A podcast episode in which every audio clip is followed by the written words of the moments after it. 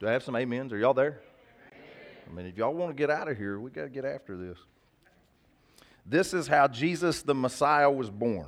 His mother Mary was engaged to be married to Joseph, but before the marriage took place, while she was still a virgin, she became pregnant through the power of the Holy Spirit. Joseph, to whom she was engaged, was a righteous man and did not want to disgrace her publicly, so he decided to break the engagement quickly. As he considered this, an angel of the Lord appeared to him in a dream. Joseph, son of David, the angel said, Do not be afraid. Take Mary as your wife, for the child within her was conceived by the Holy Spirit. And she will have a son, and you are to name him Jesus, for he will save his people from their sins. All this occurred to fulfill the Lord's message through his prophet Look, the virgin will conceive a child. She will give birth to a son, and they will call him Emmanuel, which is God with us. Let us pray. Oh, Father, we praise you so much for, the, for what this season truly is. And Father, again, I ask that each and every person in this room, watching online, and Father, the ones that are not here, and they may not even be listening, that they understand that, that they know what this true, what the true meaning of this season is, Father. And we praise you for that gift, the gift of your Son. Uh, Father, without that, without that sacrifice, Father, uh, all of us would not have the eternal life that you have also been able to gift us through your Son. I praise you for that. Praise you for your grace and mercy. And Father, I also praise you for just having the courage to be able to send your Son down here as that sacrifice. I praise you for that. Father, today you've given me a word, um, a little different direction than what I was expecting a week ago. But I praise you for that because I've learned a lot from it just studying for this sermon and preparing it.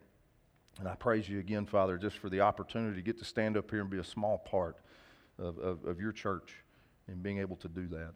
And Father, I also want to thank you for the this season, Father, this uh, this holiday season. One thing I love about this is the families that come together, uh, the friends that come and visit. Uh, just looking around this room, uh, it gets me choked up to see Jesus brings people together. It's a beautiful thing. Father, in this moment.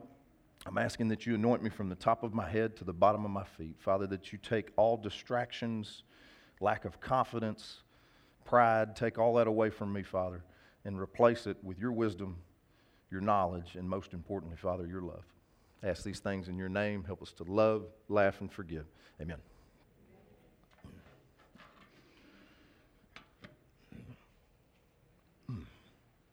In churches all around the world today, guys, pastors are standing at the pulpit and they're preaching about our Lord and Savior Jesus Christ and the birth. For a couple months now, I planned on doing the exact same thing, but Monday morning I woke up and God had me go a different direction. There was a father, this man, he lived up in New York, in the New York area, and had been married for his wife for 40 years. And he had two children, he had a son and a daughter. And uh, about a week before Christmas, he picks up the phone and calls his son, who lives down in Miami.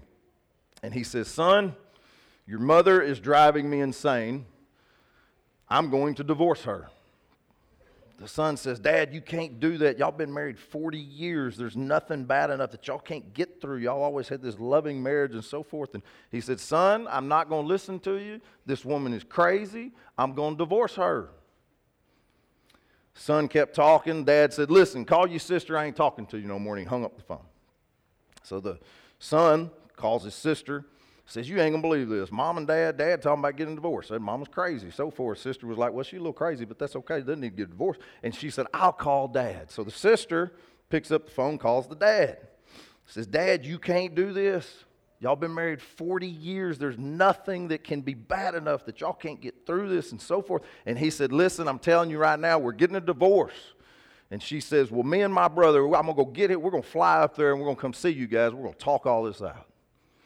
Old man hangs up the phone, looks at his wife, and grins real big and says, They're coming home for Christmas. and it didn't cost him a dime.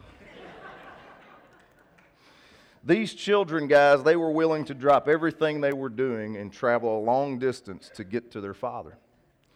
Over 2,000 years ago, there were a group of men that were just like these kids.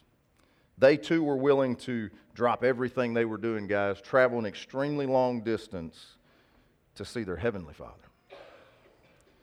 These men are known today as the wise men. In Matthew chapter 2, these wise men teach us some valuable lessons, guys, but the problem is a lot of us don't catch these lessons that God is trying to show us through His written word because most of us think of these three wise men as the three kings who brought gifts to baby Jesus the night before, or excuse me, the night of his birth. We believe this, a lot of times, we believe this story because obviously that's what we've been taught. It's what we've been taught. We've all seen the nativity scenes and so forth. These are the lessons, these are the things that parents have taught us or churches have taught us and so forth. But the thing is, I want to go a little deeper today. And I want to really look into the story of these three wise men because a lot of people don't understand this, but this story is actually full of danger, determination, courage, redirection, and obedience. Today's title is Lessons from the Wise. If you have your Bibles, guys, turn to chapter, excuse me, Matthew chapter 2. That's this story. We're going to be there the rest of this sermon. You'll give me some amens when you get there.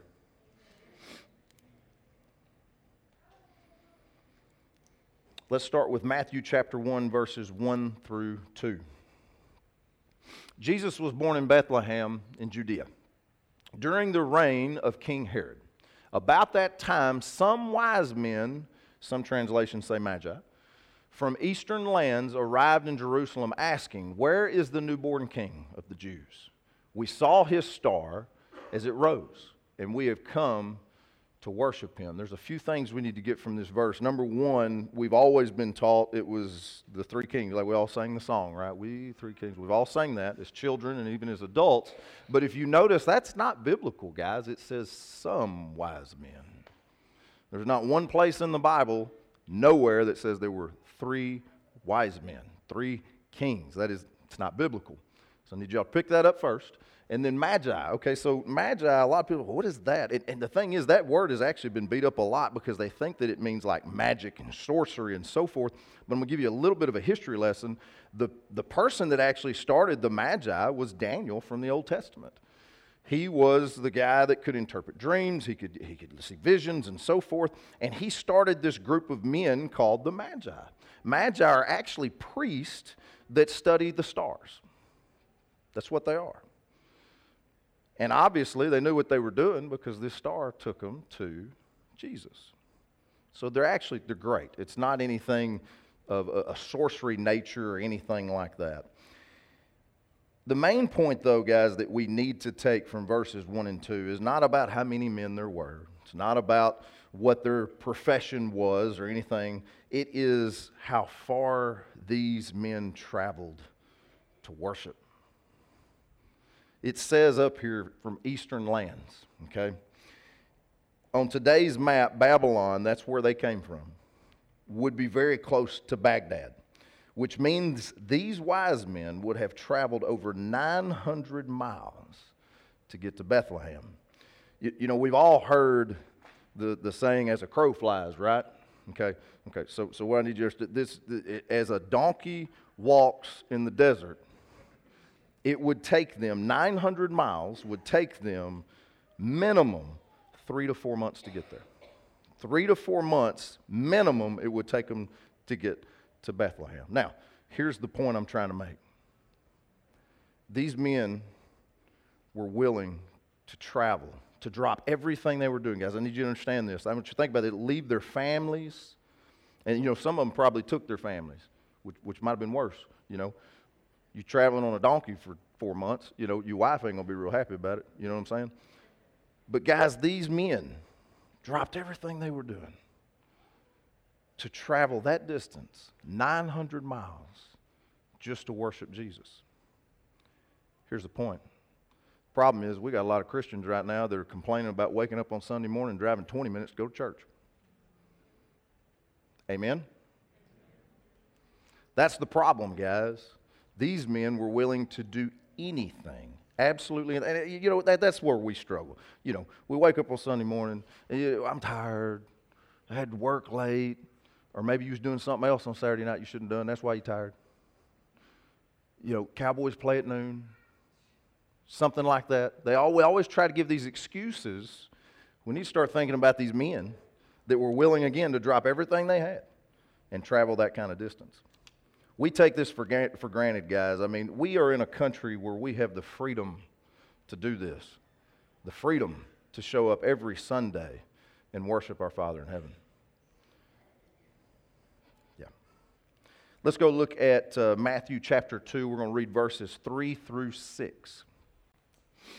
King Herod was deeply disturbed when he heard this, as was everyone in Jerusalem. Now, I need you to understand the reason why it says everyone is because they were disturbed because King Herod was disturbed. He was not a very nice king. Okay, understood that? It's kind of like, you know, happy wife, happy life. You know what I'm saying?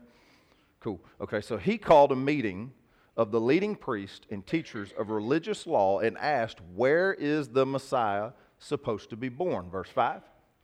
In Bethlehem, in Judea, they said, For this is what the prophet wrote.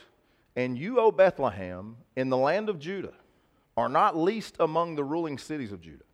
For a ruler will come from you who will be the shepherd for the people of Israel. Okay. This is what's frustrating.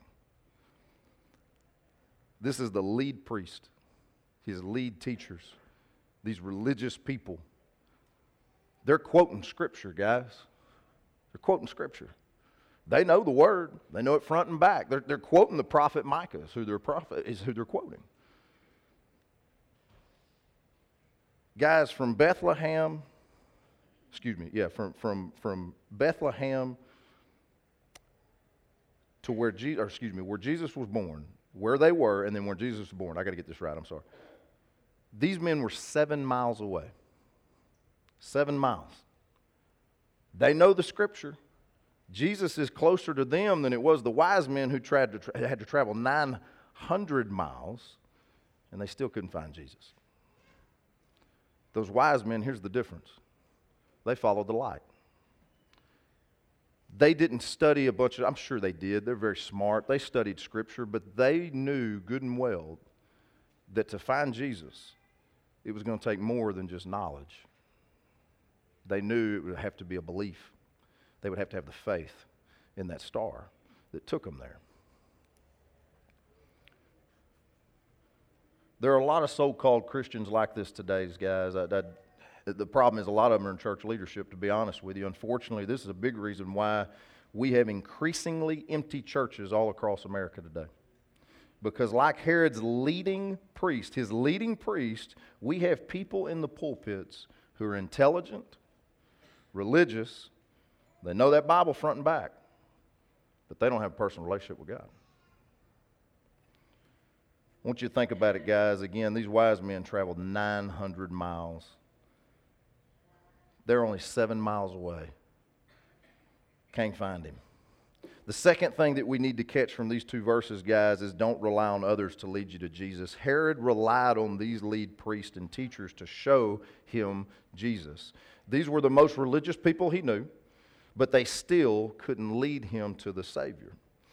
Guys, you can't rely on others to lead you to Jesus. You need to seek Him yourself. You need to find Him yourself. I can sit up here and preach to you until I'm blue in the face. I can read every scripture. I can tell you a ton of stories. I can do all that. But I'm going to tell you right now until you yourself finally seek God, you're not going to find Him. I can, I can read every scripture to you, every bit of it. Guys, the, the problem that we have in this world is, is there's a lot of, and I, and I hate this, but from the time Jesus died until now, there's been a lot of religion that's been taught and not relationship. Religion is not going to get you to Jesus. You have to have a relationship. Let's go look at Matthew 2 7 through 8. Then Herod called for a private meeting with the wise men, and he learned from them the time when the star first appeared. Then he told them, Go to Bethlehem and search carefully for the child. And when you find him, come back and tell me so that I can go and worship him. Okay, most of us know this, but Herod lying. Okay, Herod just wants to trick them right here. He wants to kill Jesus. That's what he wants to do. Now let's go look at verse 9 through 10. Then, or excuse me, yeah, there we go. After this interview, the wise men went their way, and the star they had seen in the east guided them to Bethlehem. It went ahead of them and stopped over the place where the child was. When they saw the star, they were filled with joy. These verses are showing us that when we truly seek God, guys, you'll find Him. You'll find Him. Matthew 7 7 tells us this you know, ask and it will be given to you, seek and you will find, knock and the door will open, so forth. That's what this verse means in Matthew 7 7. It's the exact same thing as what these wise men are setting the example of here. If you simply seek God, guys, just like these wise men, you will find Him. And I want you to catch in verse 10 where it says, Then uh, they saw the star, they were filled with joy. Okay? When you see Jesus, this is something you need to understand. When you get that relationship with Jesus, joy is a fruit of the Holy Spirit. When they saw Jesus, they had joy because there was an anointment of the Holy Spirit. The cool thing is now is now that Jesus has died on the cross and left us that helper, left the, left us the Holy Spirit, now all we got to do is seek him and we receive all those fruits.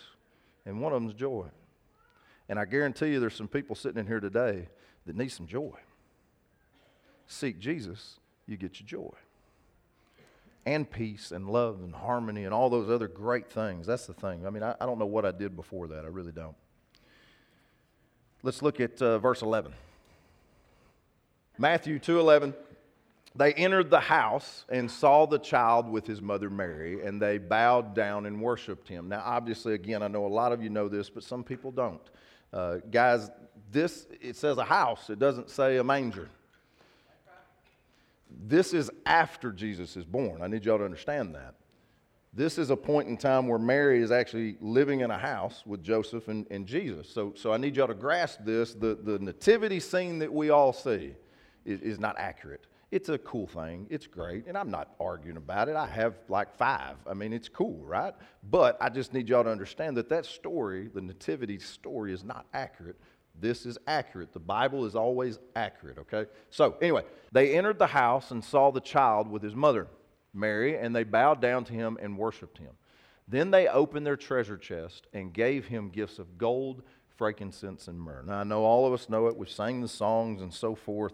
But here's the cool thing about these three things they, they all have a symbolic meaning, all of these. Gold symbolizes kingship, frankincense symbolizes worship, and myrrh represents death and mourning. But one of these gifts, guys, means a lot more to the story than just a symbolic meaning. The gold that was given to Jesus and his family by these wise men played a huge role in the future of this family. One thing that we've learned from the Bible is that Mary and Joseph were poor. And the way that we learn this is later on, after Mary had had Jesus and she had to go to the temple and be purified. That's what they had to do after a woman gave birth. To be purified, you have to give an offering. The offering was a lamb. If you didn't have enough money to give a lamb, or if you didn't have a lamb to give because you didn't have the money, the second choice, another option for poor people, was a dove. And that's what Mary gave. So we know that Mary and Joseph didn't have a lot of money. And here's another way that we know this. When they left Nazareth, I need you to grasp this Joseph, I'm sure, had a job. But when he left Nazareth and went to Bethlehem, he was leaving his job. He didn't have a job, no income. And you may say, well, Micah, how do you know that? Well, then let's skip a little further. See, Herod later on in this story, if you go read the rest of it in chapter 2, Herod was going to go and kill Jesus. He wanted to kill all the kids that were the age of two or younger because he knew Jesus was in that age frame. And a angel came to Joseph again in a dream and said, You have to flee here and you have to go to Egypt. So Joseph leaves Nazareth, goes to Bethlehem, ain't got no job, ain't got no money now, and then he's got to go to Egypt on a very expensive trip. And they were there for quite a long time. Guys, here's what I need you to grasp. What do you think paid for that trip? The gold. Here's the moral of the story. If God gives you a mission like he did Joseph and Mary, He says, I need you to go do this for me. If you have the courage to step up and do it, He will provide whatever you need to get through that mission.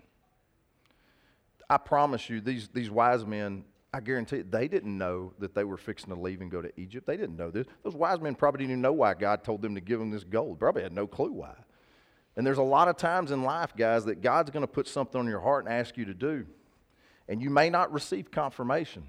But what you need to understand is just like Mary and Joseph, the people that the wise men gave the gold to, they did receive confirmation.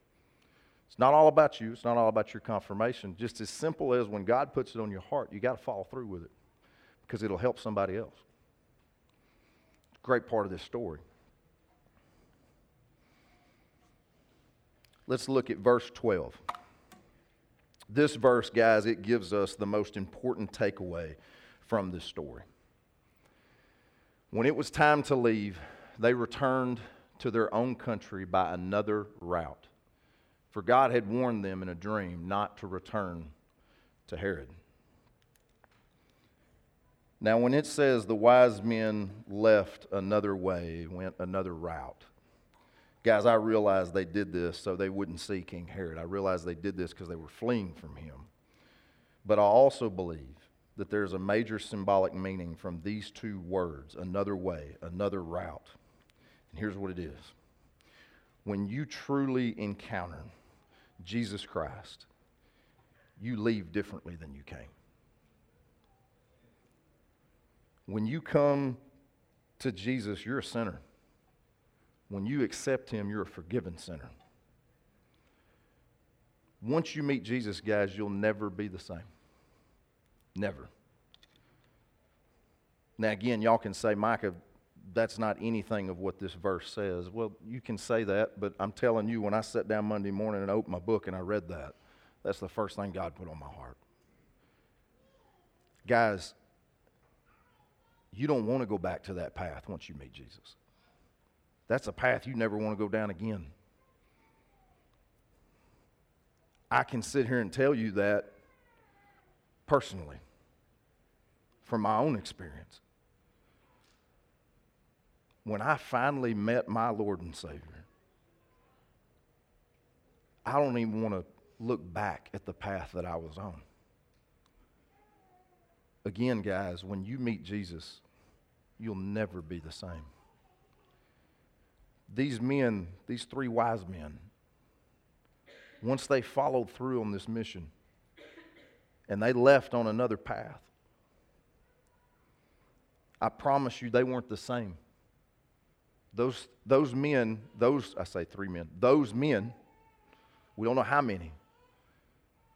But guys, when they left after seeing Jesus, they were not the same. The problem is, guys, we've got a lot of people, and probably some sitting in this room, that have struggled with that relationship with Jesus. And the biggest reason why is you're not truly seeking Him. We got a lot of people that talk a good game. We got a lot of people that dive into that Bible, man. We got a lot of people got a lot of that stuff memorized. My question to you is though, when's the last time you sat down and had a conversation with your father?